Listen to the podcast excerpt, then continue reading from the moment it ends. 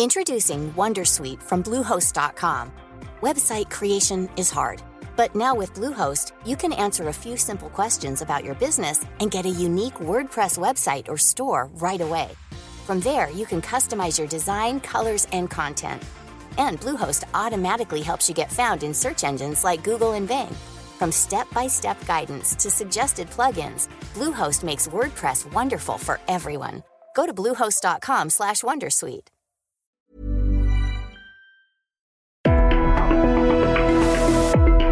Hablando fuerte, una visión actual del mundo laboral. Con Pedro Aces.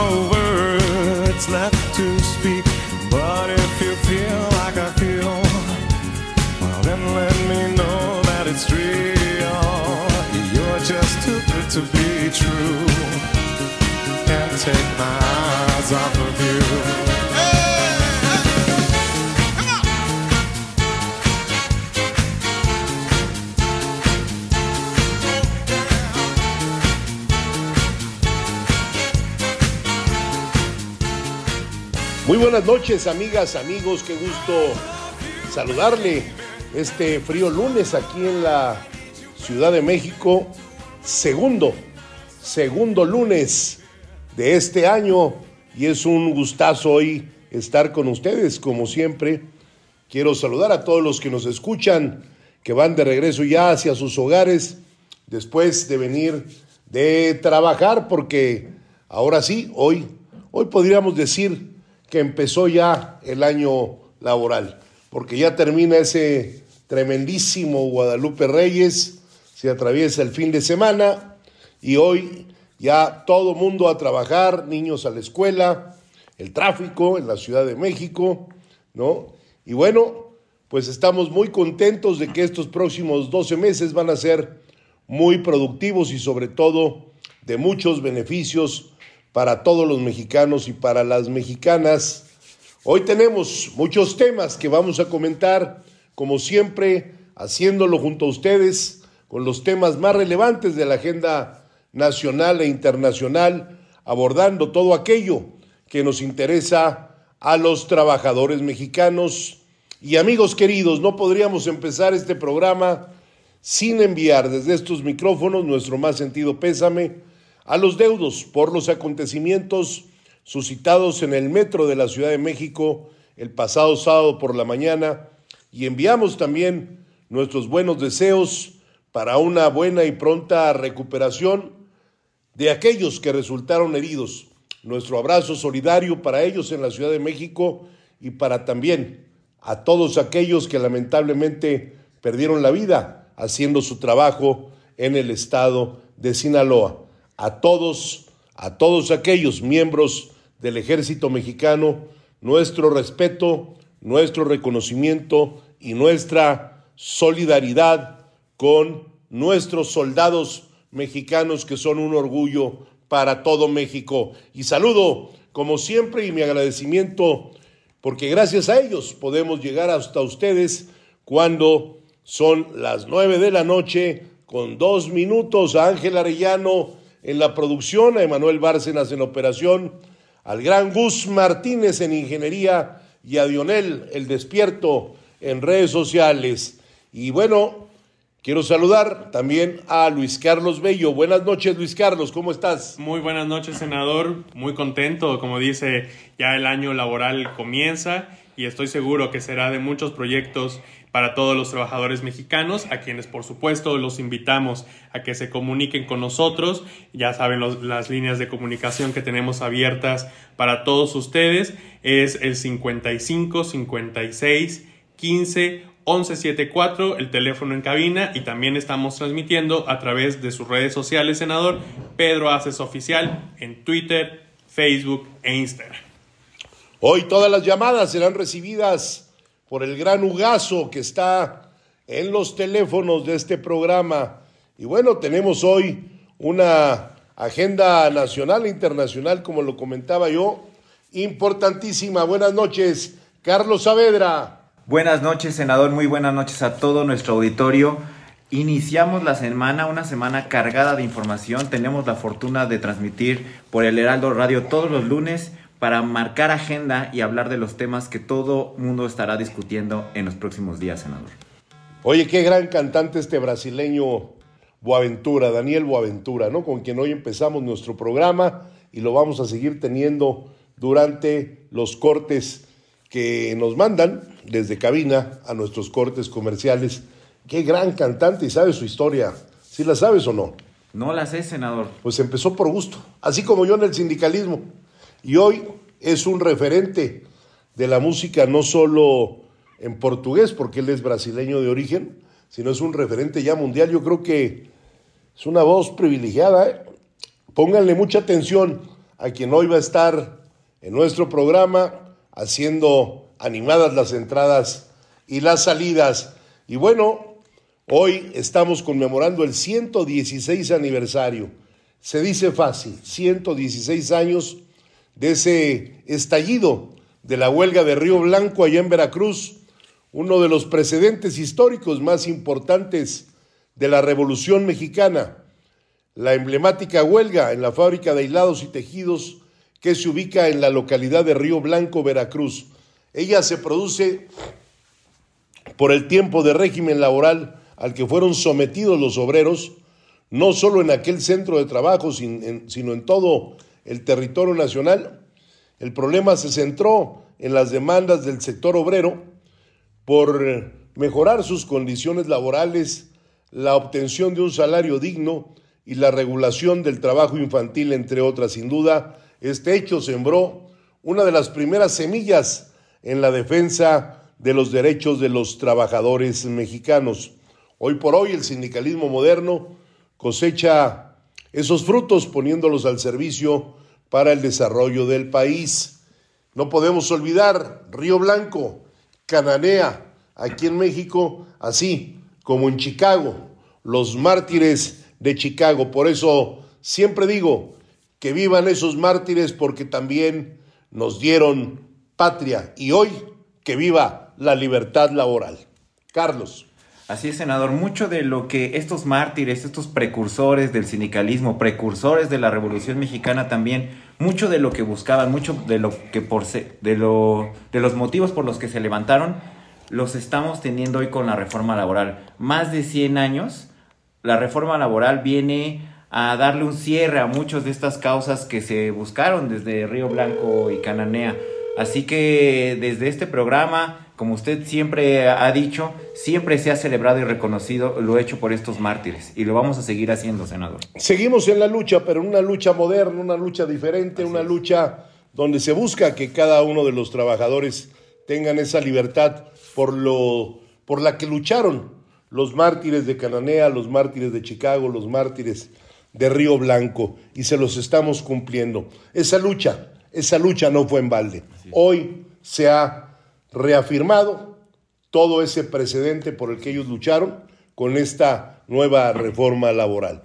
El pasado miércoles 4 de enero, acompañado de mi querido compañero Reynold Neira, recibí a la líder de Catema Aguascalientes, Bere Ruiz, para reiterarle el apoyo en el Estado y a la industria automotriz también que ella coordina, que sepan todos los compañeros hidrocálidos que no se escuchan, que seguiremos abriendo espacios junto a ustedes por la democracia sindical y el bienestar de todos ustedes y de sus familias que tanta falta hace hoy en Aguascalientes, porque de verdad que los gobiernos anteriores han sido fatales. Hoy esperemos que María Teresa Jiménez, gobernadora constitucional de ese estado, dé una mayor apertura a la libertad sindical. También eh, el jueves tuve el gusto de ser visitado por Evangelina Moreno,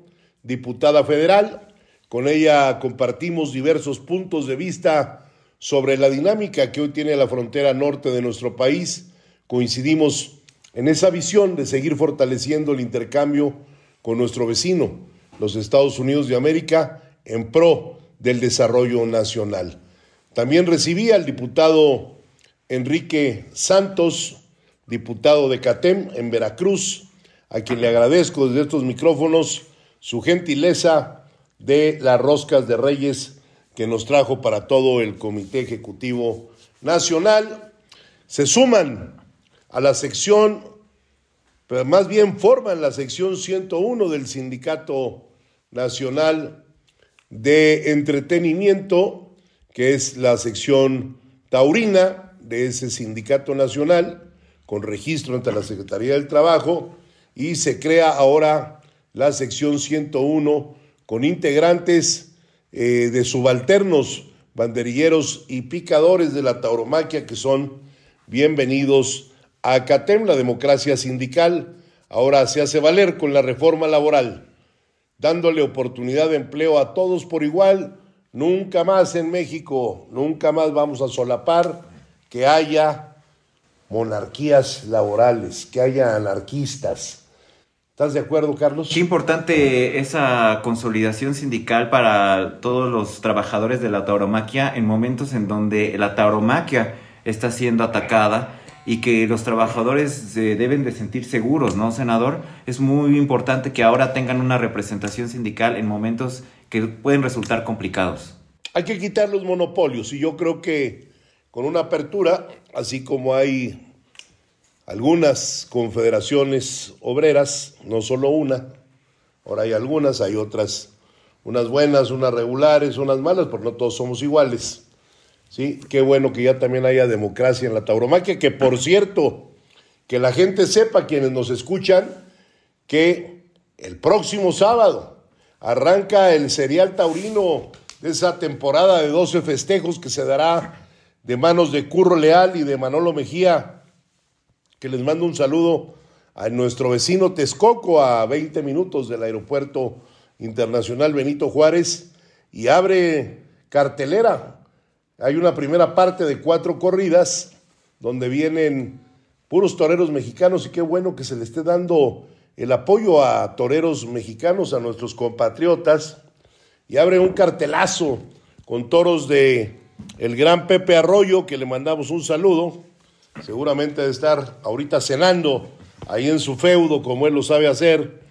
Y bueno, pues va a estar el Cejas, va a estar Arturo Saldívar y va a estar Armillita Cuarto a las 5 de la tarde y la gente podrá llegar desde temprano porque van a poder comer. Hay un pabellón gastronómico muy interesante con diferentes eh, gustos para la gente, diferentes tipos de comida y entre ellos va a estar también el restaurante Arroyo, ese gran restaurante mexicano, se va a trasladar hasta Texcoco eh, para darle de comer a quien quiera, quien quiera degustar de la comida mexicana. Senador, nos preguntan aquí en redes sociales dónde pueden conseguir los boletos para este, estos festejos, senador. Bueno, eso es muy sencillo, únicamente abriendo su teléfono o su computadora en Superboletos. Inmediatamente ahí les aparece Serial Taurino Texcoco 2023 y ahí los poemas, los precios muy bien curleal, ¿eh? Los precios como antes, los precios carísimos para las élites. Súper accesibles y yo tengo ilusión de que la gente vaya a los toros porque se ha hecho un gran esfuerzo para hacer este serial taurino para que la metrópoli, ya ves que les prohibieron ahí con un amparo en la Plaza de Toros México. Entonces, bueno, pues para que la metrópoli no se quede sin fiesta brava, vamos a ir a Texcoco a disfrutar y vamos a repetir el cartel. El cartel lo conforman el Cejas, torero de Aguascalientes, su paisano Arturo Saldívar y Armillita, tres hidrocálidos con toros de José Arroyo, y después viene el siguiente sábado, o sea, de este que viene en 8, que sería el sábado 21, Juan Pablo Yaguno, El Galo, Héctor Gutiérrez y Fonseca, toreando ocho toros de Vista Hermosa. Ahí son cuatro jóvenes, muy jóvenes, ¿eh? Ninguno llega a 22 años. Jóvenes promesas mexicanas que pueden llegar a ser figuras del toreo si ellos así se lo propone, luego tendremos el sábado, el cuarto sábado de enero, que es el 28, Emiliano Gamero, el Zapata y Juan Pablo Sánchez, y también van a estar los Forcados con toros de Chinampas, y luego el día 4 de febrero, el Payo y Sergio Flores en un gran, gran, pero gran mano a mano, se van a dar un agarrón buenísimo con toros de Shanghai, de Shanghai. Y algo me quieres comentar para la gente, Carlos, a ver. Eh, la gente me pregunta, porque por ahí se rumora, senador, alrededor de, estas, de estos festejos, que algunos jóvenes toreros pueden tener el privilegio de, de ir a otro país gracias a, a, su, a sus esfuerzos, senador. ¿Es correcto? ¿Estos toreros pueden trascender fuera de México a partir de estos festejos? Van a trascender los toreros mexicanos que se lo ganen, los toreros mexicanos que realmente tengan esa vocación de querer ser figuras del toreo, por supuesto que los vamos a llevar a Europa.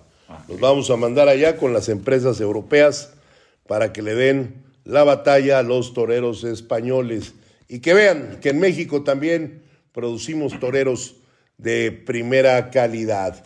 Y bueno, pasando a otros temas, amigas, amigos, ya se hizo público algo muy importante, el reporte que hace la OIT, la Organización Internacional del Trabajo, sobre el balance vida-trabajo en el mundo. En, en, este México que tanto queremos, tenemos mucho que hacer para mantener un estándar elevado de productividad, pero también de calidad de vida para las y los trabajadores. Y ya empezamos, ¿eh? Ya empezamos, Luis Carlos, con los 12 días de vacaciones. Muy importante, senador. Creo que es un gran arranque.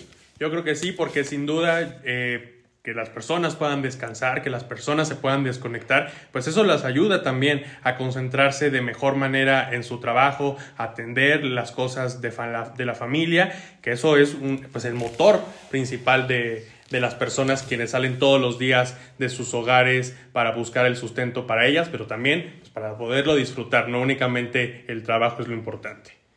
Pues mira, si tú le pones 365 días tiene el año, ¿sí? Y estás hablando que descansan 12 días por año, estás hablando que no es ni el 3%. No. Ni el 3%. Y bueno, pues hay que cargar las pilas y qué bueno que hoy los trabajadores ya por ley van a tener ese derecho para que carguen las pilas y trabajen con más ganas, más arduamente y con ello se atienda los que están en los servicios mejor a las personas, los técnicos hagan mejor sus cosas, los operativos de la misma forma. Se examinan dos aspectos principales del tiempo de trabajo, las horas de trabajo y la organización del tiempo de trabajo y sus efectos sobre el rendimiento de las empresas y el equilibrio entre el trabajo y la vida privada de las personas. Carlos. De acuerdo con este estudio de la Organización Internacional de Trabajo, una parte sustancial de la fuerza de trabajo mundial trabaja bien, sea un número mayor o menor de horas respecto a la jornada laboral. Más de una tercera parte de todos los trabajadores en el mundo trabaja más de 48 horas por semana, mientras que una quinta parte de la fuerza de trabajo mundial tiene un horario de trabajo reducido a tiempo parcial o trabaja menos de 35 horas semanales. El estudio senador de la OIT afirma que las políticas de equilibrio entre la vida profesional y privada proporcionan importantes beneficios a las empresas. Pues espero que Robin se ponga ya a trabajar ahora con estos nuevos lineamientos que da la Organización Internacional del trabajo, porque ya ves que si te dieron 12 días, 12 días que son los que por ley le corresponde, pues aquí Robin se agarra de repente 36, Carlos. Sí, no, no, no es como lo, lo habitual. Un saludo para, para Robin. Que está vacacionando. Estaba de vacaciones. Qué bueno que ya está aprovechando la reforma. Ya Robin regresa al programa. Eh, nos abandona. Pero ¿sabes qué vamos a hacer con Robin? Vamos a ser un reportero mundial, ¿qué te parece? Sí, claro. ¿No? Que ande por todo el mundo reporteando. Desde y, Ucrania podría ser su y, primer. Ándale, y ya no le vamos a dar este, esos 12 días de vacaciones porque pues ya son varios programas a los que no acude. Pero bueno, hoy vamos a tener medidas que se han adoptado durante la crisis del COVID-19 que nos aportaron nuevas pruebas contundentes para ofrecerle a todos los trabajadores como es la mayor eh, flexibilidad. Hoy ya se puede hacer también el tema del home office, que en, muchos países de Europa y en los Estados Unidos se hace desde hace muchos años. En México no teníamos esa cultura laboral del trabajo desde casa, ¿no?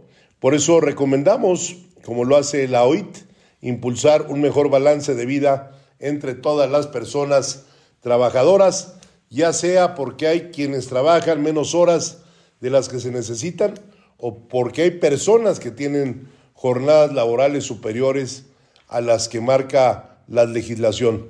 México está entre los países con mayor desbalance en el tiempo trabajado. Hemos hablado del 41.7% de la fuerza laboral, superado solamente por lo observado en Filipinas con el 43.2%. Por otro lado, ya es oficial, Carlos, Luis Carlos, se compra, el gobierno entra al rescate. Y a mí me da mucho gusto que entren al rescate y se compre Mexicana de Aviación. Eh, el gobierno federal acordó el viernes pasado eh, con los sindicatos que representan a los extrabajadores de Mexicana de Aviación la compra de la marca mexicana y otros activos. Como debemos de recordar, porque aunque hayan pasado muchos años desde esa quiebra fantasiosa de una bola de rateros empresarios, ¿sí? Que dejaron tirados a los trabajadores y que ni siquiera, ni siquiera los liquidaron, ¿sí? este, hoy con ese dinero que paga el gobierno por los activos, que ahorita vamos a decirles que esta negociación se hace a través de la Secretaría de Infraestructura, Comunicaciones y Transportes, que hoy dirige y dirige bien nuestro amigo Jorge Nuño, y adquieren esta aerolínea y otras submarcas, creo que son dos o tres submarcas que tiene la aerolínea, y de bienes, bueno, pues tienen un edificio en Guadalajara, en la calle de Valderas tienen un piso, el centro de adiestramiento que está frente al Aeropuerto Internacional de la Ciudad de México y un simulador de vuelo donde se capacitaban los pilotos de esa aerolínea mexicana de aviación. Se funda en 1921, es la aerolínea más antigua de nuestro país y la cuarta línea aérea más vieja del mundo, operando con el mismo nombre después de KLM de los Países Bajos, de Avianca de Colombia y de Cantas, que es australiana, la del cangurito. Yo me acuerdo hace muchos años, era yo niño, viajaba con mis padres y Mexicana de Aviación tenía aviones de, no me acuerdo si eran turbohélice o de hélice, eran de ese 3 Y entonces tú caminabas y subías por la escalera, no había tantos filtros, no había tanta seguridad como ahora no había los gusanos largos donde tú te subes al avión, sino caminabas a ras de piso y ahí te subías a la, a la escalera. Y bueno, pues deseamos ahora que con esta compra, pues se tenga un mejor futuro y que sea exitoso para beneficio de muchos millones de usuarios.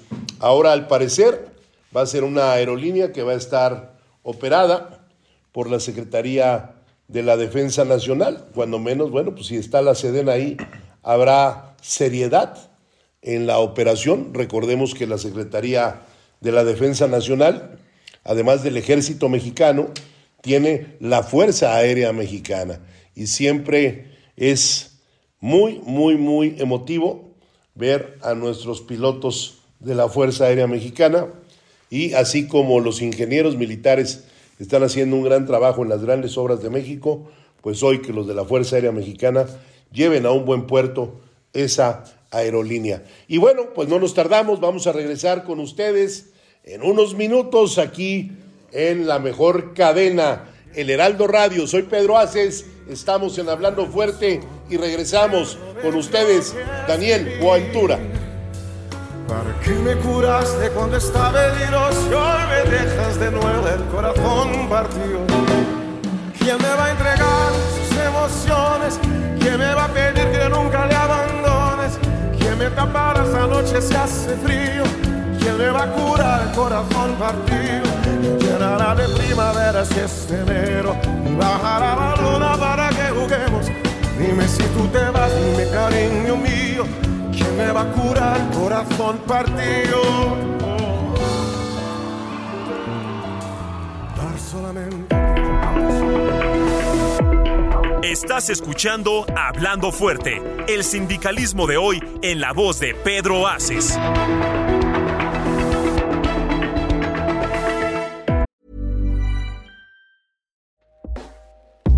Hey everyone, I've been on the go recently Phoenix, Kansas City, Chicago. If you're like me and have a home but aren't always at home, you have an Airbnb. Hosting your home or a spare room is a very practical side hustle. If you live in a big game town, you can Airbnb your place for fans to stay in. Your home might be worth more than you think. Find out how much at airbnb.com/slash boast.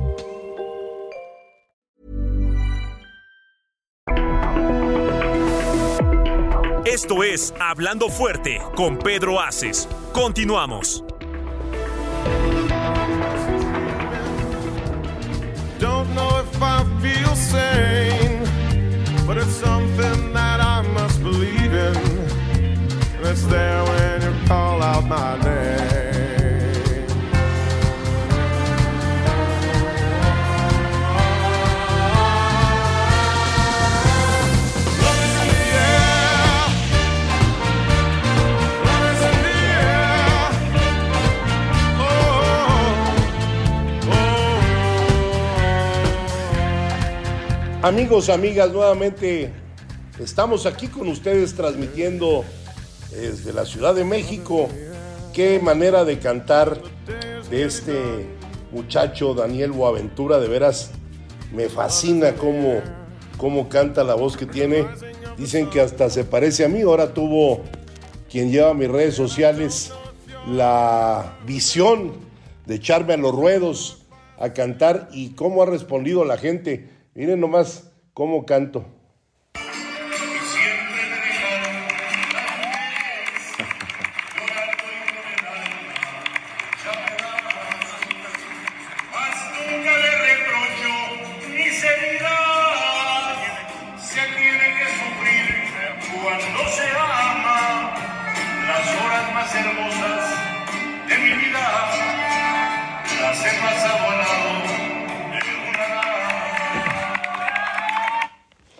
Pues no se parece a Daniel Boaventura, pero tampoco canto mal las rancheras y qué hermosa canción de mi querido compadre eh, Martín Urieta.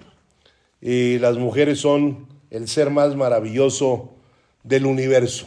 50% del mundo son mujeres y el otro 50% somos hijos de mujeres. Yo tengo tres mujeres. Mi querido Carlos, soy hasta el día de hoy un bendecido de Dios por tener tres mujeres.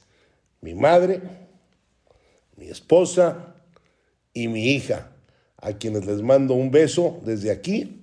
Mi madre ya muy recuperada, gracias a Dios, y mi esposa y mi hija muy, pero muy bien.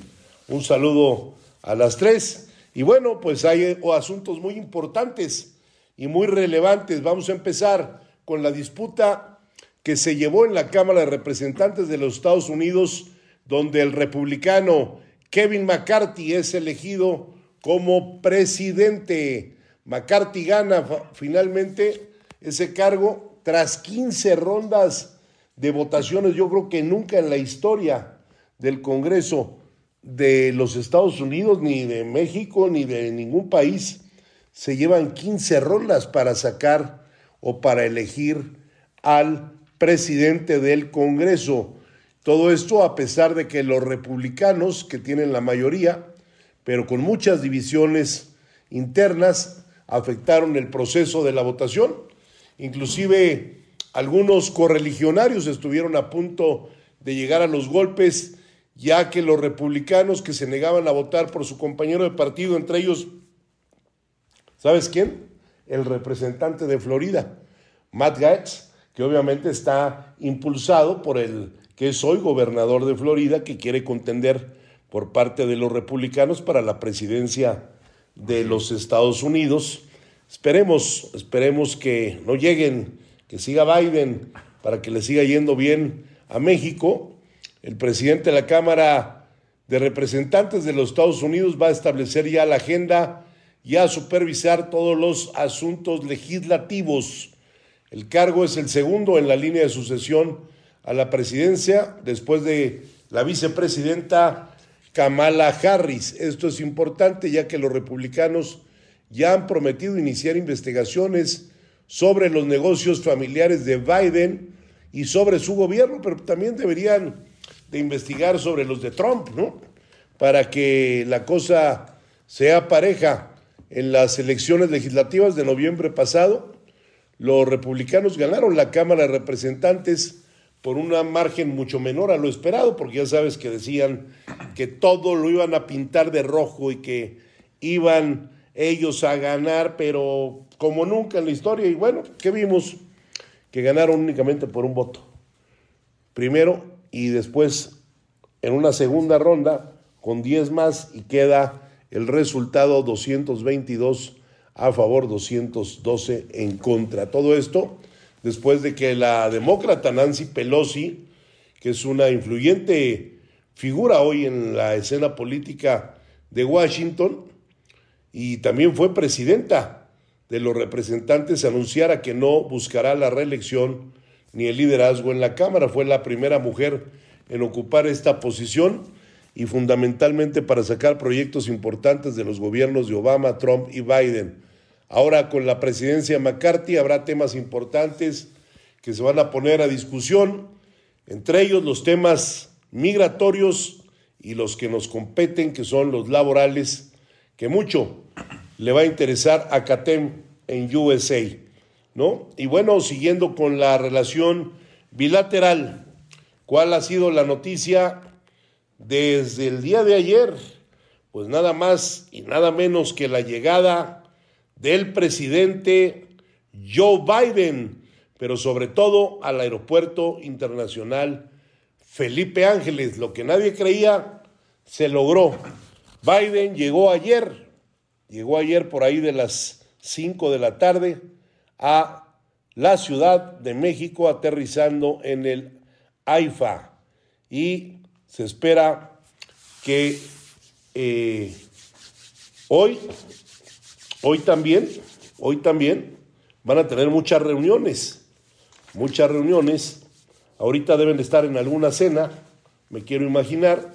También el día de hoy llegó el primer ministro de Canadá, Justin Trudeau, vienen acompañados de sus esposas, que seguramente estarán en esa cena que se les invitó en Palacio Nacional.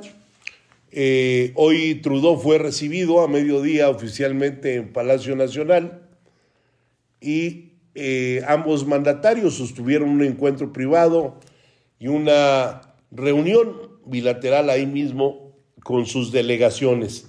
Por México, bueno, pues como ya sabemos, estuvo el canciller Ebrard, nuestro flamante embajador Esteban Moctezuma y parte importante del gabinete del presidente López Obrador, así como la comitiva que viene con el primer ministro Trudeau. Eh, como lo decía yo, es muy Importante para México esta visita. Mañana se tiene previsto, mañana martes a las 11.30, que lleguen a Palacio Nacional el ministro Trudeau y poco después el presidente Biden para encabezar la ceremonia de recepción y la foto oficial. A las 12 habrá un almuerzo de trabajo con los asistentes a la décima cumbre de líderes de América del Norte.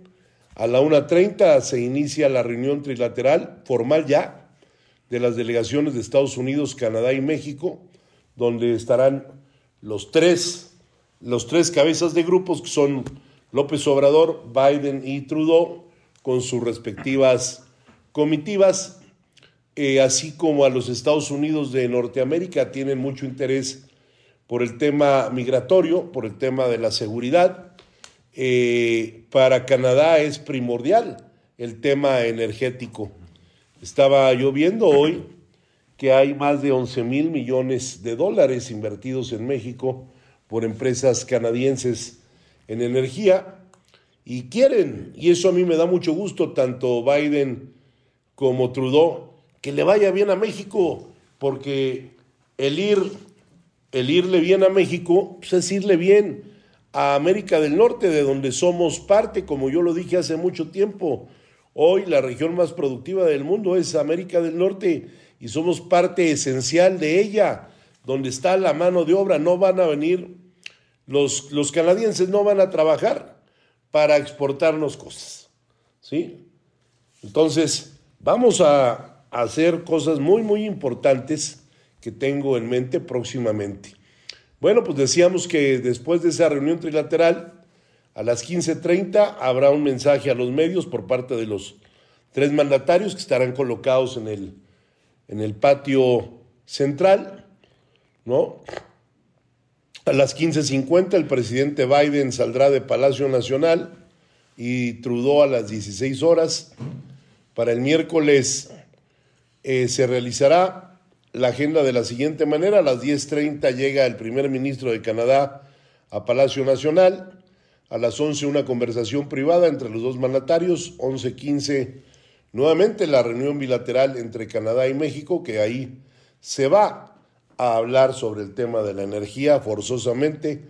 A las 12.25 se firma el memorándum de entendimiento sobre los pueblos originarios y a las 12.55 Trudeau sale de Palacio Nacional bajo el esquema de cumbre de líderes de América del Norte será el décimo diálogo. Todo esto comenzó en el 2005 cuando se constituyó la llamada Alianza para la Seguridad y la Prosperidad de América del Norte, que era la ASPAN, estableciendo al siguiente año, en el 2006, la Alianza de Canadá, México y Estados Unidos para fortalecer la seguridad, la prosperidad y ahí se aumentó la calidad de vida de los más de 500 millones de habitantes que integran la región. A partir de ahí, las reuniones se han llevado a cabo en Quebec, Canadá, en New Orleans, Estados Unidos, en Guadalajara, Jalisco, en Washington, D.C., en Toluca, Estado de México, en Ottawa, Canadá, y la anterior en Washington, D.C., donde destacó el llamado del presidente López Obrador a profundizar la integración de la región como el mecanismo para que se convierta en la región más importante del mundo. Por eso, para esta décima cumbre celebrada en nuestro país, en la capital, hay una expectativa sumamente alta con una agenda que se concentrará en la economía, en la seguridad, en la salud, en la energía, en el medio ambiente y en la migración, pero muy en especial el diálogo y los acuerdos que se generen en materia de migración y empleo. El día de hoy celebramos que ya es más común hablar de movilidad laboral en América del Norte, ya que no es un tema vedado ni implica migración irregular o tráfico de personas. Ahora ya es un tema de las reuniones que se han estado celebrando y de las que no se estarán informando el día de mañana los acuerdos a los que se lleguen y asimismo nosotros en el próximo programa vamos a hacer un gran resumen de todo lo que aconteció en estos dos días y medio que se van a llevar a cabo las reuniones trilaterales. Es muy importante la integración de Norteamérica eh, para la solución a la demanda de los trabajadores por parte de Estados Unidos y Canadá y a la oferta que hemos hecho como CATEM de trabajadores calificados que vayan desde México. Tenemos que construir y consolidar un mercado laboral de Norteamérica que se convierta en el motor de toda la región y que deje de ser visto por algunos sectores como algo negativo. Hoy en Estados Unidos viven más de 11.9 millones de personas que nacieron en México, más 27 millones que son de origen mexicano de segunda o tercera generación. En 2021 la masa salarial de los trabajadoras y trabajadores mexicanos migrantes en la Unión Americana fue de 283 mil millones de dólares, según el Centro de Estudios Monetarios Latinoamericanos. Esta cifra equivale al 22% del Producto Interno Bruto de México. Es la primera vez que ambas naciones hablarán sobre migración y empleo, a partir de lo que ya estipula el TEMEG en su capítulo 23 laboral, que es el que a nosotros nos compete, va a ser sumamente fundamental que se formalice el proceso para que los trabajadores migrantes temporales se les permita ser trasladados seguros y ordenados. Y celebro esa persistencia que tiene el presidente López Obrador, que ha propuesto en repetidas ocasiones a sus homólogos sobre la necesidad de implementar un programa con empleos temporales. Desde CATEM respaldamos esa política impulsada en este sexenio y nos sumamos a los esfuerzos para que sean los trabajadores de la región los que impulsen a Norteamérica a convertirse en la región más fuerte del mundo, Carlos. Así es, senador. Muy importante la mención a la cumbre pasada que usted hace del presidente López Obrador. Yo recuerdo muy bien cuando el presidente en la Casa Blanca con Biden y con Trudeau les hizo, les dio un mensaje, el mensaje que necesitaban escuchar para la integración de América del Norte. Les dijo, solo estando unidos vamos a competir contra el comercio y el liderazgo y la potencia y el reto que representa China. Cuando López Obrador dijo eso, en ese momento sí hubo una reacción de Biden y de Trudeau. Por eso esa reunión es muy importante. La, la del día de hoy que se celebró bilateral entre López Obrador y Biden, la del día de mañana trilateral, y la del día miércoles entre eh, López Obrador y Trudeau, porque ya es momento de cerrar y llegar a los acuerdos, de llegar a los resultados. el presidente López Obrador ya se encamina hacia el final de su sexenio y todo lo que ha hecho a favor de los trabajadores en estos últimos cuatro años se puede consolidar con un acuerdo migratorio con Estados Unidos en materia de migración de trabajadores. Se lo pusimos en la mesa, Carlos. Así es en la reunión que sostuvimos el viernes con el embajador Esteban Moctezuma, donde creo que ha hecho un gran trabajo como embajador, pero le pedimos a mi amigo Esteban Moctezuma que pusiera sobre la mesa que a través de CATEN puede ser un brazo facilitador para llevar una migración ordenada de trabajadores perfectamente bien certificados y capacitados, siempre lo he dicho, capacitación pilar fundamental para el desarrollo. Y hoy CATEM tiene a los trabajadores que en la Unión Americana los necesitan y para estos trabajadores es una muy buena oportunidad, sobre todo por los salarios que allá van a devengar. Adelante, Luis Carlos. Sí, porque senador, la verdad es muy interesante ver a estos tres líderes, pues de distintas generaciones, tres eh, generaciones distintas ahí, de tres orígenes eh, distintos, que comparten una agenda muy importante en beneficio de los trabajadores. Dentro de sus plataformas políticas siempre ha estado eh, los derechos laborales, tanto de Trudeau, de Biden y también del presidente Andrés Manuel López Obrador. Y bueno, que México sea sede de este, de este encuentro trilateral, sin duda, pues pone a nuestro país dentro del el centro de decisión eh, de, en nuestra región, que como bien dice usted, está llamada a ser la más productiva del mundo. Además, qué importante que más allá de las edades, como bien lo dice, son tres generaciones diferentes. ¿sí? Yo creo que tienen un, pues yo creo que debe llevarse entre Trudeau y el presidente de México no menos de 30 años, y el presidente de México le debe llevar el Estados Unidos al presidente de México no menos de 20, ¿no? Oye, por cierto, qué llegada, ¿eh? qué llegada de Biden. Siempre es un espectáculo. Es un espectáculo ver cuando el Air Force One llega a algún lugar. Hoy llegó a Laifa, el operativo, el operativo, toda la gente del servicio secreto. ¿Qué me dices de la bestia? La bestia. ¿No? Impresionante. El despliegue. El despliegue.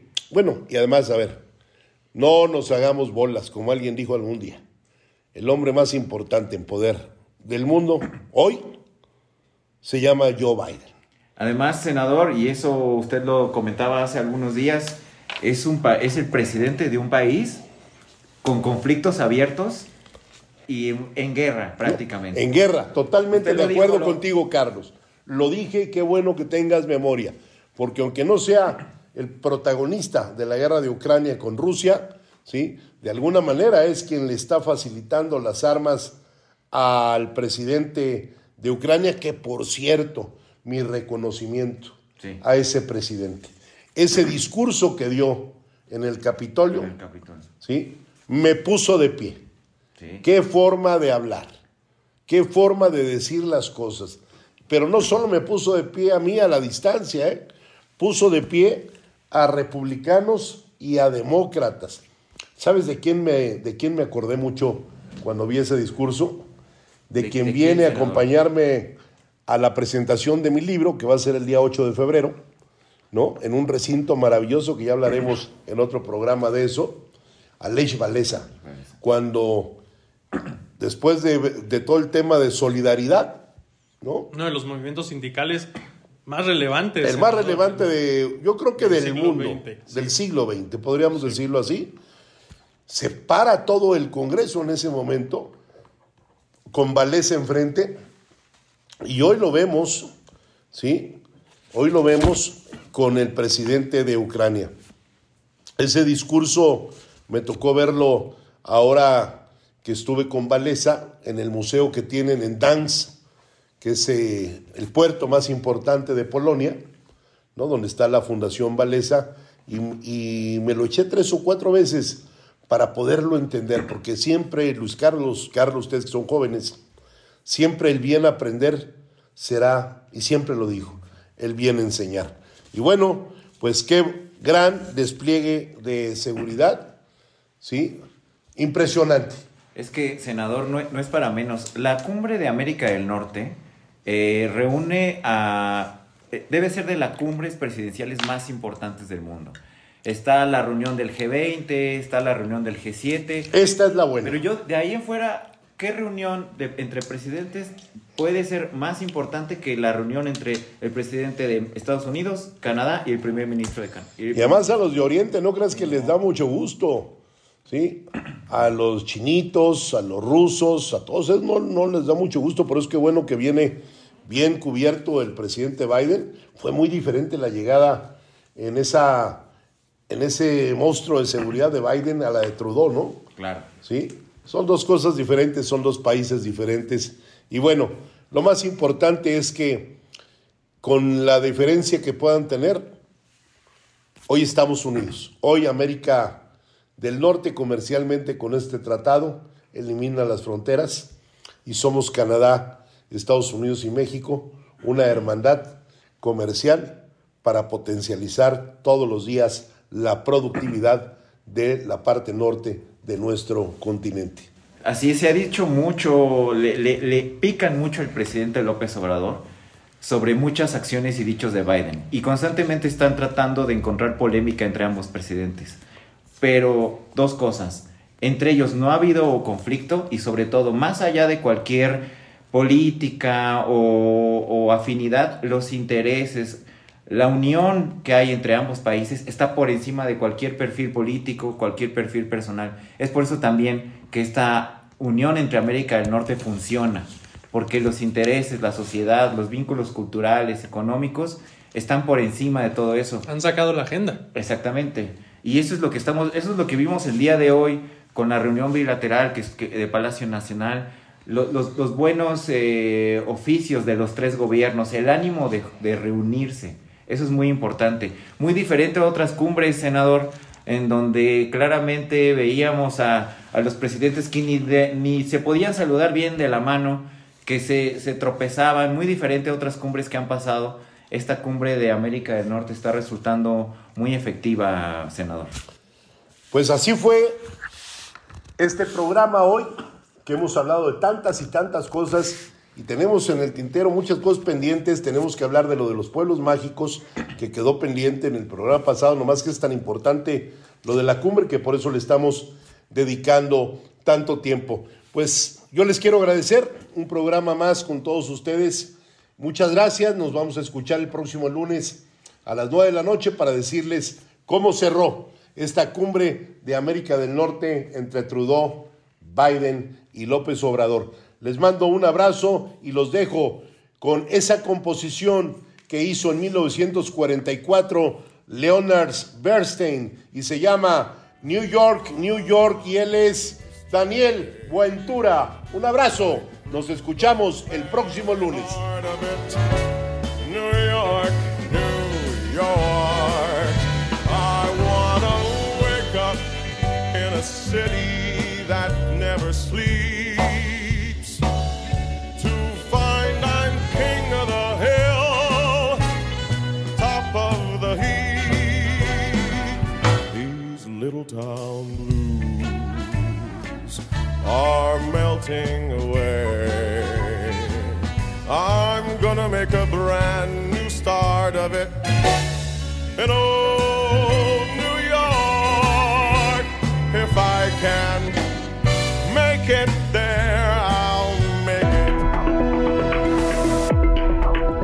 Aquí Hablando Fuerte con Pedro Aces, actualidad de México y el mundo.